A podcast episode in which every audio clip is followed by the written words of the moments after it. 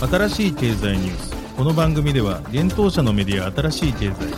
ブロックチェーン仮想通貨フィンテックに関する日々のニュース解説を平日毎日音声コンテンツでお届けしています。そして新しい経済ではブロックチェーン仮想通貨に関するニュース解説記事やインタビュー記事学習記事などのたくさんのコンテンツを掲載しております。ぜひ新しいひらがな経済漢字で検索してメディアもチェックしてください。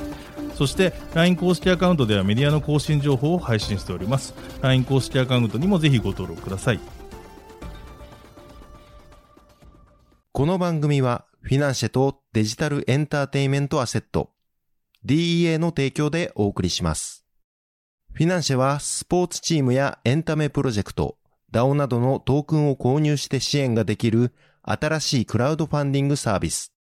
サッカー J リーグ、野球、バスケなどのプロスポーツチームをはじめ、映画やアイドル、インフルエンサーなど100以上のプロジェクトのトークンがフィナンシェで購入できます。さらに、トークン購入者はプロジェクトに応じたキャンペーン参加や NFT などの特典も。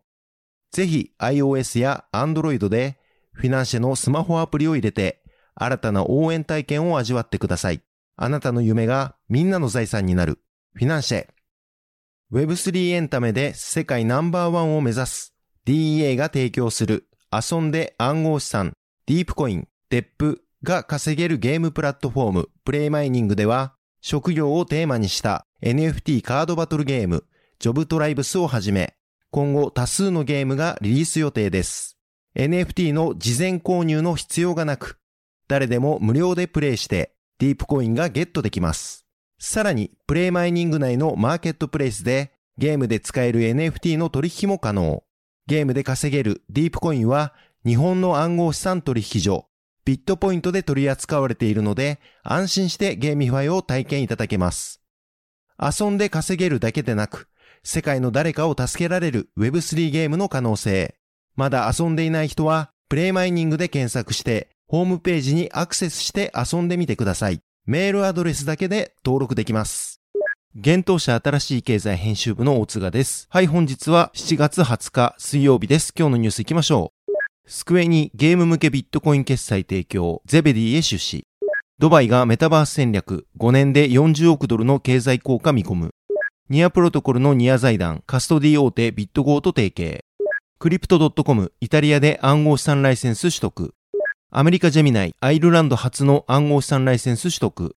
一つ目のニュースは、スクエニがゲーム向け BTC 決済プロバイダーへ出資というニュースです。スクエアエニックスがゲーム業界向けにビットコイン決済システムを提供するアメリカ Zebedee へ出資していたことが分かりました。 Zebedee がシリーズ B ラウンドで3500万ドル、日本円にして約48.2億円の資金調達を完了したことを7月19日に発表しました。このラウンドは、 Kingsway Capital が主導し、スクエアエニックスやアメリカ投資銀行 Raine、既存投資家であるスイス VC の Lakestar とイギリス VC Initial Capital が出資参加したということです。 Zebedee は2019年10月に設立し、2021年9月にシリーズ A の資金調達を実施。今回のラウンドまでに約5000万ドル、約69.5億円を調達しています。なお、シリーズ A ラウンド以降のユーザー数は10倍に増加したということです。 Zebedee は今回の資金調達によりゲーム開発者向けに特化したクラス最高のインフラ、ツール、サービスを拡大するとしています。 Zebedee はビットコインのライトニングネットワークを活用してゲームにマイクロペイメントの仕組みを追加できる基盤や API を開発者向けに提供している企業です。ゲームプレイヤー向けにもこの仕組みに対応したウォレットアプリも提供しています。ゲーム開発企業が Zebedee の基盤をゲームに導入することで、プレイヤーがゲーム内で稼いだポイントなどをビットコインとして提供できるようになるということです。スーパーマリオがジャンプして獲得するコインがリアルマネーとなり、プレイヤーは即座に受け取り、使用も可能になるという例が挙げられています。実際の平均トランザクションサイズ、ナノペイメントは0.08ドル、日本円で約11円。現在サポートされている最小額は0.0002ドル、約0.03円ということです。また、スクエアエニックスは昨年11月に公開した第2四半期決算説明会資料にて NFT やブロックチェーンゲームへの本格参入を検討する旨などを説明していました。国内では NFT デジタルカード資産性ミリオンアーサーを国内 NFT ゲーム企業であるダブルジャンプ東京と共同開発し提供しています。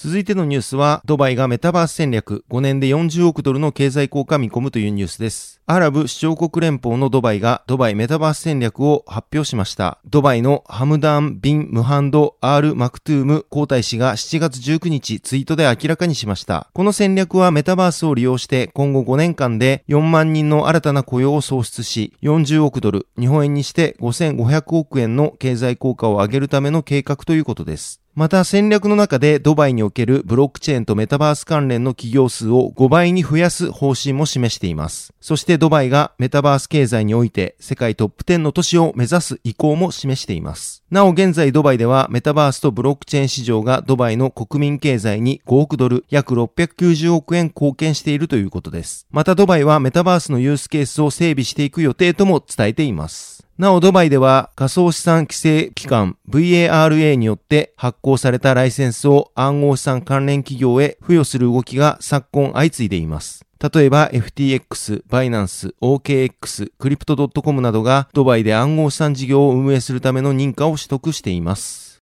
続いてのニュースは、ニア財団がビットゴーと提携というニュースです。ニアプロトコルの非営利団体、ニア財団が暗号資産やデジタル資産のカストディ企業、ビットゴーと提携したことが7月19日に分かりました。ビットゴーはニアプロトコルのネイティブトークンニアを保有する初のカストディ企業になるということです。この提携によりニアを保有する機関はビットゴー提供のプラットフォーム上でホットウォレットと規制に準拠したカストディウォレットを通じニアの保管やステーキングが可能になったとのことです。またニア財団は保有資産をビットゴーで保管し、その資産の一部はステーキングすることも発表しています。ニアプロトコルは分散型アプリケーションの開発促進を目的としたオープンソースプラットフォームで2020年4月にメインネットローンチしたレイヤー1ブロックチェーンです。ニアプロトコルの特徴としては、コンセンサスアルゴリズムに POS を採用し、シャーディングという多くのトランザクション処理を分散させ集約させる機能を実装しています。ネイティブトークンニアは、ステーキングやネットワーク手数料として使用ができます。ビットゴーはアメリカカリフォルニア州パロアルトに本社を置く大手暗号資産カストディ企業です。世界各国の暗号資産取引所や機関投資家に流動性、カストディ、セキュリティソリューションを提供しています。同社の昨年5月の発表によると、世界中のビットコイン取引の20%以上を処理しており、400以上のビットコインやトークンをサポートしているということです。なお、ビットゴーは NFT のホットウォレットのカストディサービスを提供することを今年6月に発表しています。それによりユーザーはオープンシやルックスレア、アートブロックス、ジェム、ラリブルなどといった様々な NFT マーケットプレイスで NFT のやり取りが可能となりました。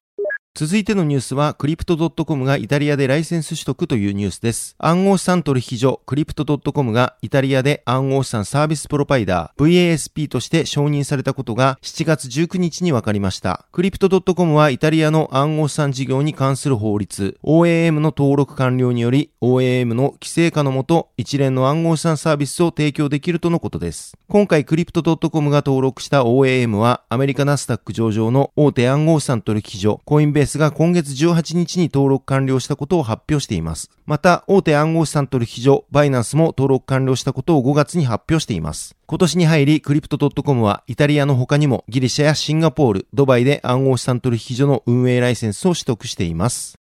続いてのニュースは、ジェミナイがアイルランドでライセンス取得というニュースです。アメリカ暗号資産取引所ジェミナイがアイルランド中央銀行から暗号資産サービスプロバイダー VASP の認可を受けたことが7月19日分かりました。これによりジェミナイはアイルランドにて暗号資産に関するサービス提供が可能となりました。発表によるとアイルランドで VASP として登録を受けた暗号資産取引所はジェミナイが初の事例となるということです。なおジェミナイは今年2月にアイルランド中央銀行から電子マネー機関 EMI の承認を得ていたということです。ジェミナイはキャメロン及びタイラー・ウィンクルボス、通称ウィンクルボス兄弟が2015年に立ち上げた暗号資産取引所です。カストディサービスや NFT プラットフォーム、ニフティゲートウェイも提供しています。